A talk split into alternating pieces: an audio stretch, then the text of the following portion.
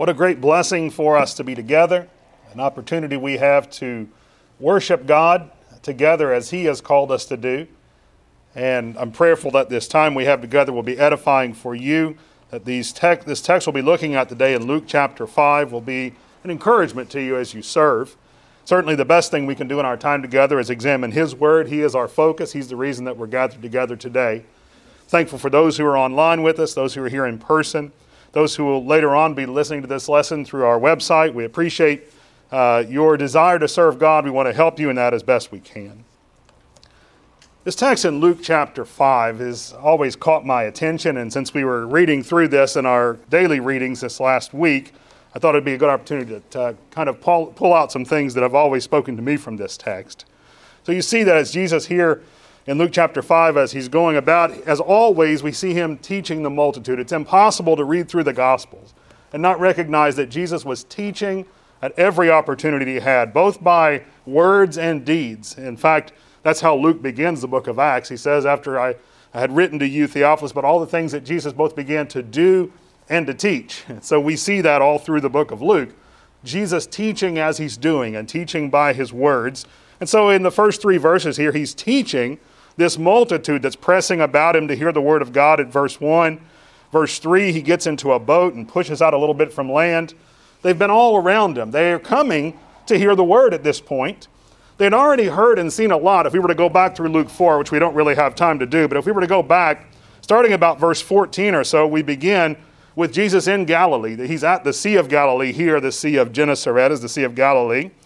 But when he was in uh, the region of Galilee, he taught in one of the synagogues there at Nazareth uh, that uh, he was fulfilling the Isaiah scroll that he was reading from. That had to be an astounding thing for them to hear. Luke 14, verses 18 and 19 The Spirit of the Lord is upon me, because he has anointed me to preach the gospel to the poor. He has sent me to heal the brokenhearted to proclaim liberty to the captives and recovery of sight to the blind, to set at liberty those who are oppressed, to proclaim the acceptable year of the Lord. He closed the book and gave it back to the attendant and sat down, and the eyes of all who were in the synagogue were fixed on him, and he began to say to them, Today this scripture is fulfilled in your hearing.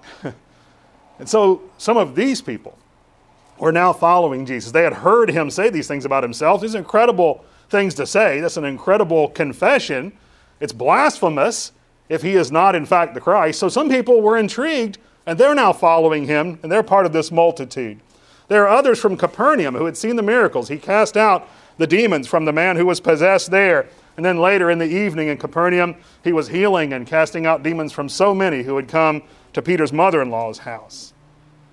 And then he had gone around in a circuit through Galilee preaching in all their synagogues. So many of these people had been hearing Jesus for a, a, short while at least, and they had seen some of the miracles he'd done. And so they're pressing about him for more teaching as he's here at the Sea of Galilee.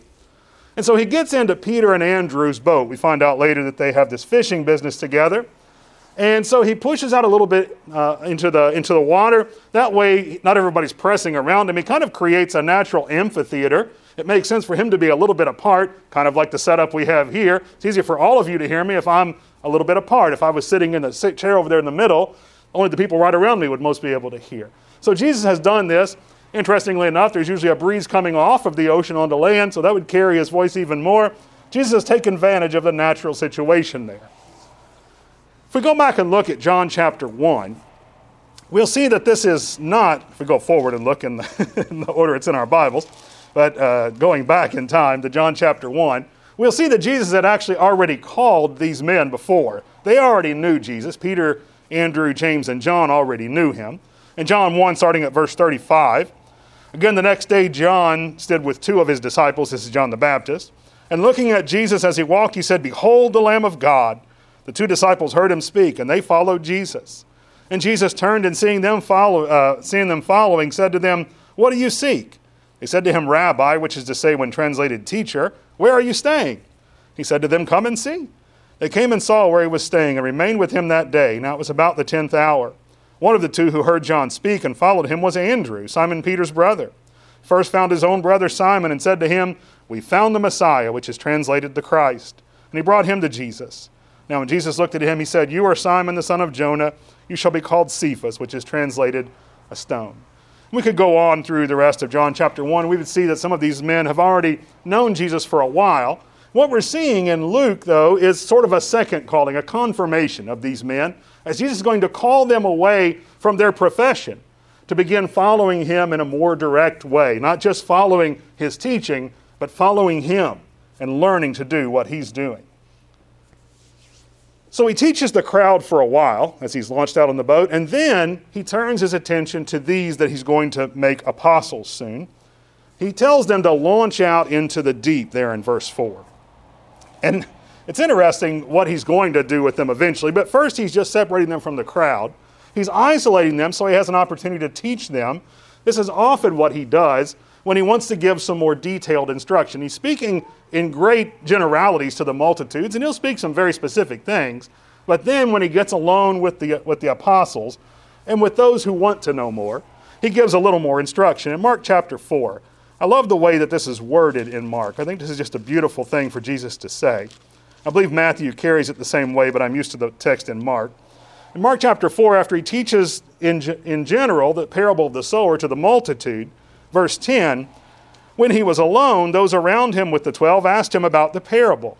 And he said to them, To you it has been given to know the mystery of the kingdom of God, but to those who are outside, all things come in parables. What is he telling them there? That they've got some kind of special blessing? Well, in essence, they do. But the reason they have this special blessing is because they've come back and asked questions. That's the same promise that's really given to us. If we will dig deep and we'll ask questions about what Jesus is teaching, then he'll reveal more. And the whole New Testament does that. The, dig, the deeper we dig in our studies, the more God reveals. His desire is that all things that are hidden should come to the light. He hasn't revealed things so they can be a mystery. In fact, the idea of a mystery is an uncovering. He's revealing things so they can be revealed and can, can be known. In chapter 9, in verse 2, after Peter has declared that Jesus is the Christ and then sort of shows by his actions that he really doesn't understand what he's talking about, tells Jesus, You won't go to the cross after he's just said you're the Christ, Jesus decides to show him some more. And in uh, Mark chapter 9, verse 2, after six days, Jesus took Peter, James, and John, led them up on a high mountain apart by themselves, and he was transfigured before them. He gave them a little deeper understanding, and they were the ones who were following him and seeking after this deeper understanding. There is a need for both public and private study, and Jesus certainly taught that example as he taught the huge crowds, and then he pulled away those who were more interested and gave deeper private study. We don't have time to look at all of these texts. Today we were looking at Acts chapter 28 as the Apostle Paul called the Jews to his own private residence. First, he met with all the leaders and studied with them, and then he called those who were more interested to come, and for the span of two years, they were able to come to his private residence. As he met with the Ephesian elders in Acts chapter 20 when he was down in Miletus, he said, You know that I taught publicly and from house to house. You all know my manner of life among you. I spent my time teaching you all things that were necessary and all things that pertain to what Jesus was, would have him teach, all things that were valuable. So he did both public and private teaching. But what's striking about this text in Luke 5, as he's had them launch out into the deep, is he's got them apart so he can teach them. He's going to teach them in an active parable. They're going to participate in this parable with him. He says, Let down your nets for a catch. Now, they've been washing their nets. They finished their fishing. When he, when he came to the boats, they were done. They were cleaning up after their, after their night's work. But he says, Let down your nets for a catch. And Peter protests, just like Peter. Verse 5 Simon answered and said to him, Master, we have toiled all night and caught nothing. And I can see Peter doing that. I can see us doing that. He has got a lot of experience. In fact, he's got some immediate experience. They've been fishing these very waters where Jesus is saying, Let down your net. They haven't caught a thing. And so Peter says, I, I don't think so. We've already exhausted ourselves with trying in this place here. But something else to consider. Now, they have an idea that Jesus is this great teacher, but what kind of life experience does Jesus have? Jesus is a carpenter. These men, after all, they're professional fishermen. What is this carpenter going to tell them about catching fish that they don't already know? What kind of experience, what kind of knowledge does a carpenter have that they don't already have about fishing? Who, who are they to listen to a carpenter when they're professional fishermen? And so he's kind of defending his own knowledge and his own experience on this. And so often, when we think about preaching, when we think about reaching the lost, we come up with some of these arguments first. Well, those people we know aren't going to listen to the word. We've got experience. We've already tried to talk to them. They don't care. They're not going to be interested. Or we may say, well, you know, how is this person going to help me? What does this person know about preaching? What is this technique that these untrained and unlearned men have brought to me? How's that going to help? What we see Peter do next is interesting. He says, Lord, we've, we've fished all night and caught nothing. However, at your word, I'll let down the nets. I don't know if he's just trying to kind of appease Jesus and say, you know, we, we really like you. We understand maybe, maybe there's a lesson in this for us. You are using these kind of cryptic lessons. So, nevertheless, at your word, I will. But I think there's some more that we see here. Peter has seen and heard an awful lot from Jesus. Even though his natural inclination is to protest, he recognizes who he's talking to. And he says, Well, at your word, though, since you are the one who's able to do all of these things. Peter was there to hear him proclaim that Isaiah is being fulfilled. Peter was there to see him cast out the demon in the synagogue and then to heal his mother in law and then to heal the whole city. Peter's been with him as he's gone in this circuit preaching. And so now he's seen and heard enough to trust Jesus. So it doesn't matter that Jesus is just a carpenter. It doesn't matter that Jesus is saying some things that are fairly unorthodox and none of the religious leadership is liking him. At his word, I trust him enough to try to do what he says. In fact, what we learn, the more we trust Jesus and the more we deliver ourselves to doing things at his word, is that it's God's word. And God's word trumps all arguments. Again, we talked about these verses uh, slightly today in 1 Corinthians chapter 1 this concept that Paul brings. Again, Paul was a learned man. He was taught in, in history, he was taught in the Jewish uh, uh, law, but he's trying to teach Gentiles in Corinth. and they've got so much more knowledge than this Jew would have. And he's trying to teach Jews in Corinth, and he's using all of this trickery in his teaching. And so neither one of them is liking what he's bringing about because the gospel is a stumbling stone for both. In 1 Corinthians chapter 1 verse 20, where is the wise? Where is the scribe? Where is the disputer of this age? Has not God made foolish the wisdom of this world? For since in the wisdom of God the world through wisdom did not know God, it pleased God through the foolishness of the message, message preached to save those who believe. In verse 25, he says, The foolishness of God is wiser than men, and the weakness of God is stronger than men. We can't reason in human and fleshly terms when we're dealing with the Word of God. The Word of God is going to do what the Word of God is going to do. We can't stop it, and we can't do it. It's the Word of God that's going to do it. 2 Corinthians chapter 10. There is something that can get in the way, and I would say this is our own hearts and the hearts of those who are listening. In 2 Corinthians chapter 10, verses 3 through 5, Paul says this Though we walk in the flesh, we do not war according to the flesh. For the weapons of our warfare are not carnal, but mighty in God for pulling down strongholds, casting down arguments and every high thing that exalts itself against the knowledge of God, bringing every thought into captivity to the obedience of Christ. That would include our own thoughts being brought into captivity to the obedience of Christ, as well as the thoughts of those that we're teaching. If we want to come up with an argument based on experience about why what God is saying to do is not going to work, we need to think again. Who's got more experience at dealing with humans' broken hearts than God? If we think our knowledge and the way that we've always done things and the way that we've learned to do things is going to be better than what God has brought, we need to humble ourselves. Paul had to learn that lesson. We need to learn that lesson and bring every thought into captivity. It's not our knowledge and experience that are going to win anything with the gospel. Not our knowledge and experience that are going to win anything in terms of getting rid of our own sin. Our knowledge and experience is what brought us into sin. But it's the power of God's word that'll bring us out. And Peter has learned to trust Jesus. And so he lets down the nets.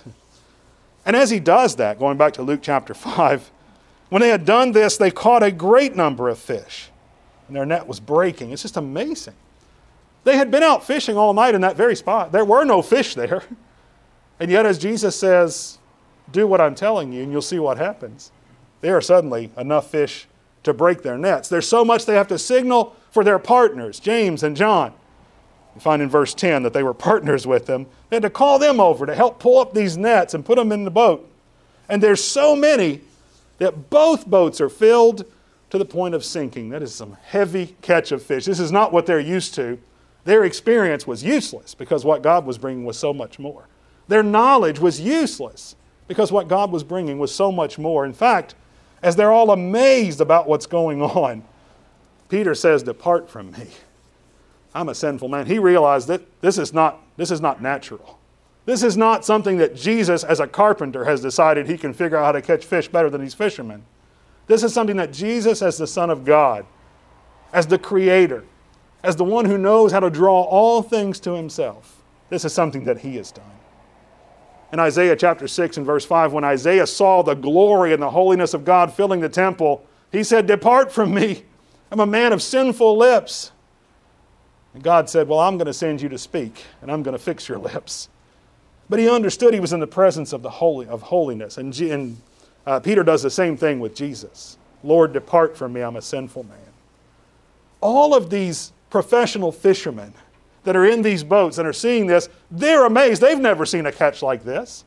This is something that just drives home the absolute greatness of this miracle. What's amazing, and I love how both Luke and John do this very specifically, there are tons of witnesses to the miracles that happen. They're not in the presence of one person that's off in a forest somewhere by himself and sees Jesus do something. There's a multitude around when these happen. Here are professional fishermen that have never seen a catch like this, and they fish these waters dry all night long. And now they've brought in so many fish that they're all amazed. Luke is recording this for us. Luke, as an objective observer of these facts, has interviewed these people. And these men have all said, You would not believe. Our boats were sinking, confirming the greatness of this miracle. And so it's interesting the way Jesus responds. Peter falls down and says, Depart from me. They're amazed at this. Jesus' first words are, Do not be afraid. Isn't that interesting? Now, Peter's amazed because here he is a sinner in the presence of obvious someone who's got divine power. And Jesus' first response after this miracle is to reassure Peter and the others who are with them. Do not be afraid. His miracles are really meant to offer proof, not a threat. Now, there is a veiled threat, if you will. If they're in the presence of God, they're in the presence of the judge of all men. But first off, the miracles are meant to prove that Jesus is God. Romans 1 4 says he was declared to be the Son of God by the resurrection from the dead. The Holy Spirit declared him to be the Son of God. By lineage, he's the son of David, which is also already amazing. But the Holy Spirit resurrecting from the dead proved, offered absolute proof that he's the Son of God.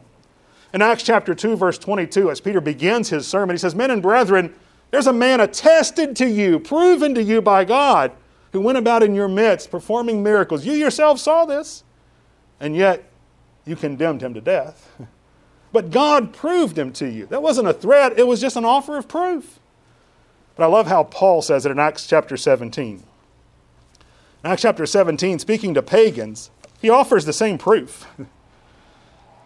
After he talks about the fact that God is not made by man's hands and doesn't dwell in temples made with men's hands and isn't like anything that man could come up with, that God is the one who gives to all life, breath, and all things, he says in verse 30, Acts chapter 17, Truly these times of ignorance God overlooked, but now commands all men everywhere to repent, because he has appointed a day on which he will judge the world in righteousness by the man whom he has ordained.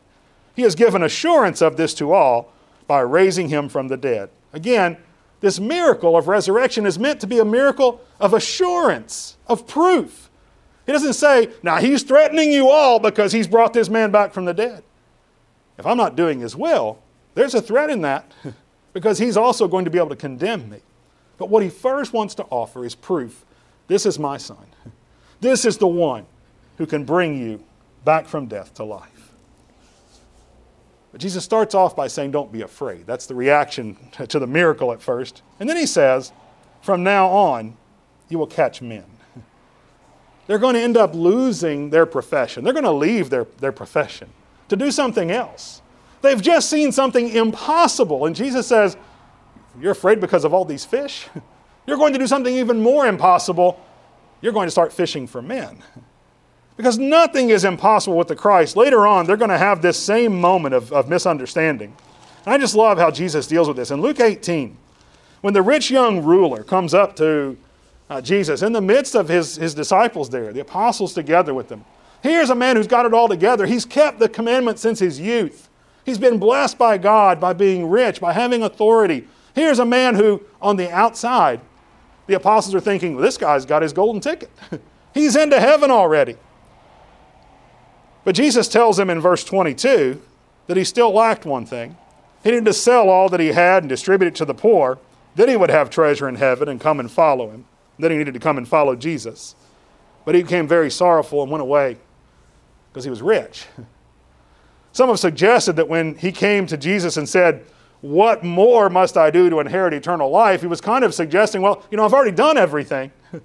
Is there anything else you could ask of me? I mean, am I not perfect in this? And certainly that's the attitude the apostles seem to have because, verse 24, Jesus says how hard it is for those who have riches to enter the kingdom of God. It is easier for a camel to go through the eye of a needle than for a rich man to enter the kingdom of God. And those who heard it said, Well, then who can be saved? if he can't be saved, then, then who can be? It's impossible. And so Jesus said, The things which are impossible with men, they're possible with God. Don't be afraid because of what you've seen. You say something impossible, it's because God is working. And God's going to use you to do the impossible as well. And so I want to talk in the time that's, that, that's left to us about this lesson of them becoming fishers of men, as it said in Matthew. I want us to understand a little bit about what Jesus is teaching in this parable as he's taking the apostles out by themselves and he's showing them what he's going to be using them for. I think there's some generic lessons that we can learn, some good lessons from this. The first thing is we need to understand that these fishermen are not used to a line and pole. this is not bait fishing that Jesus is teaching. He's teaching about dragnet fishing. And to understand that, we need to look at the example in Matthew 13. I think this is a really helpful thing to consider when we consider the gospel and some of our own excuses for not sharing the gospel with others. Matthew chapter 13, verse 47. Jesus says, Again, the kingdom of heaven is like a dragnet that was cast into the sea and gathered some of every kind, which when it was full they drew to shore. And they sat down and gathered the good into vessels, but threw the bad away. So it will be at the end of the, at the, end of the age the angels will come forth, separate the wicked from among the just, and cast them into the furnace of fire. There will be wailing and gnashing of teeth. You see what happens here is the net's just thrown out. It just drags everything along with it. Catches some of every kind.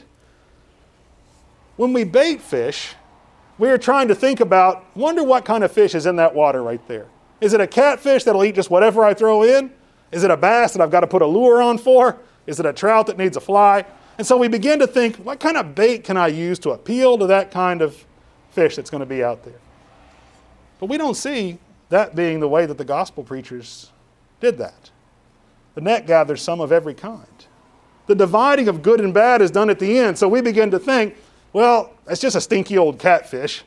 I better work a little while before I have the right kind of bait for that. Here, a bass is pretty easy to catch. I'll just throw out my favorite lure. Maybe I'll bring this bass in, but we keep missing for some reason.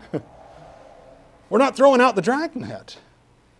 Dividing good and bad is done at the end. We don't get to judge ahead of time the good from the bad. That's something that God and His angels are going to do. We just throw the net out. The fisherman's job, Jesus said here, let down the net. And the net, of course, being the gospel here. Throw out the gospel, drag in every kind. I know there are issues and there are doctrines that are involved in the gospel, and we need to be aware of and teaching those, but Gospel teaching is not primarily issue based. Unless, of course, the issue is the resurrection of Christ. That's what Paul taught everywhere he went. 1 Corinthians chapter 2, verses 1 and 2. Brethren, when I came among you, I decided not to know anything except Christ and Him crucified. Chapter 15, when they're starting to dawdle about the resurrection, he begins with the basics Christ.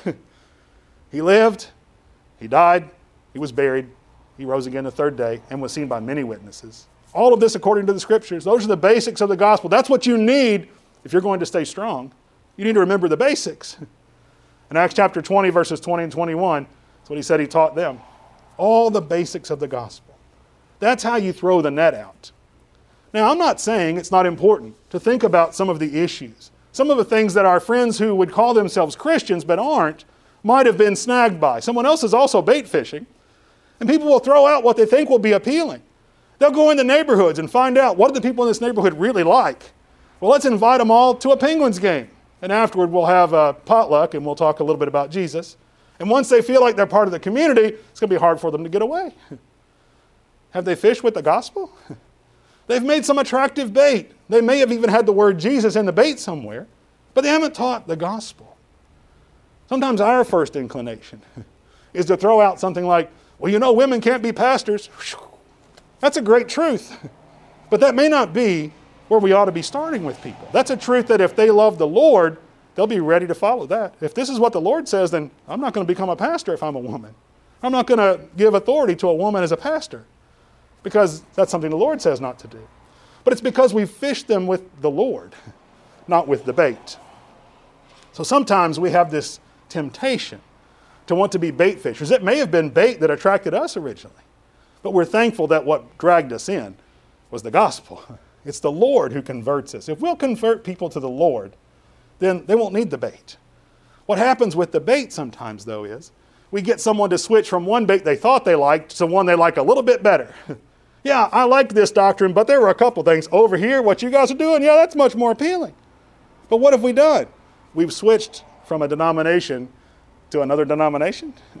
Well, we haven't stopped serving ourselves and what we like as the bait to start serving the Lord, who often is going to present things we don't personally like, but we know are true, and therefore we're going to do what He says and not what I want. Bait fishing has some detrimental effects in the end because it makes people seek only that which they desire. And the stuff they don't, they don't want to have a part of, they either cast it off and kind of go along, or they just quit altogether and try to seek some bait somewhere else.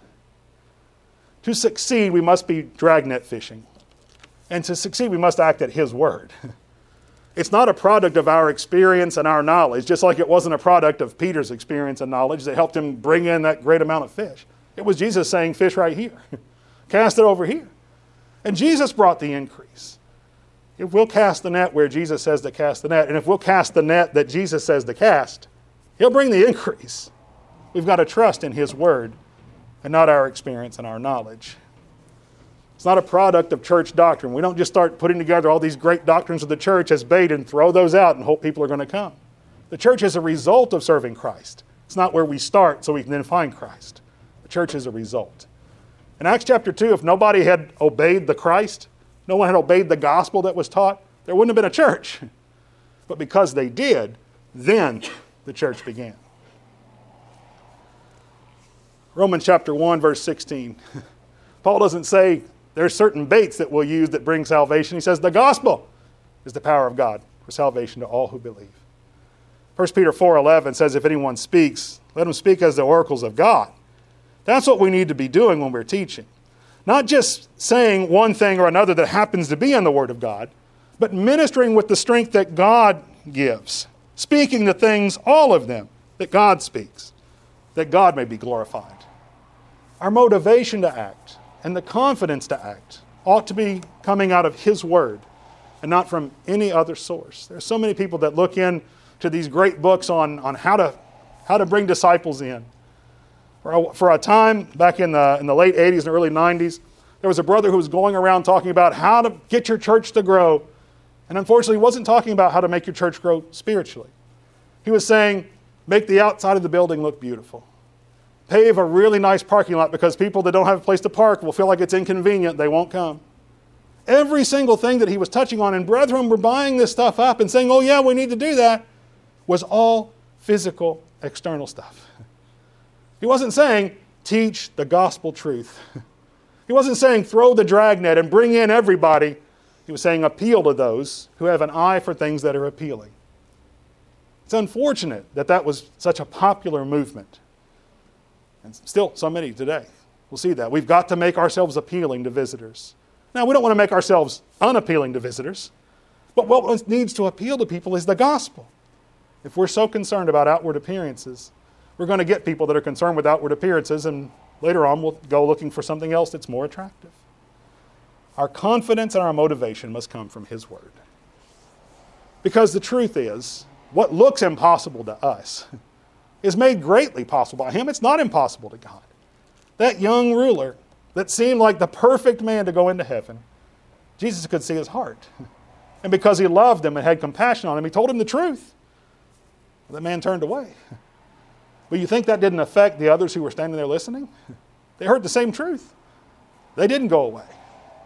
They began to give up everything, as Peter even said, Lord, we've given up everything. He says, Yeah, you'll be rewarded richly, and in the life to come, eternal life. The impossible is made greatly possible. I'm not saying it won't require hard work. Peter and John and James, they had to pull those nets in. Jesus didn't like levitate the nets into the boat. They had to do a part of the work. They had to throw the nets out, they had to bring them in. Matthew 28 and verse 20, Jesus sent the apostles out to teach. Ephesians chapter 4, this text, if you've not contemplated deeply this text, I urge you to do so. Ephesians chapter 4, look at the blessing that Jesus has given us. And this is a blessing that requires work. Although He's given us the ability, we've got to put it to use. Ephesians 4, starting at verse 11.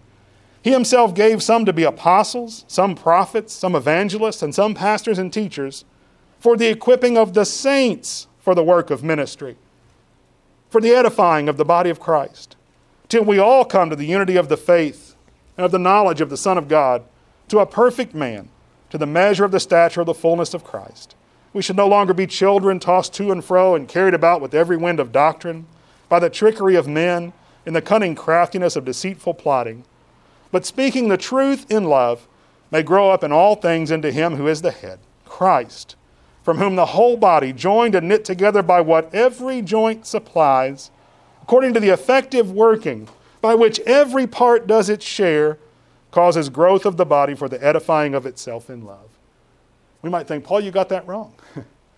God gave to the church evangelists, apostles, prophets, pastors, and teachers so they can do the work of ministry. That's not what the text says.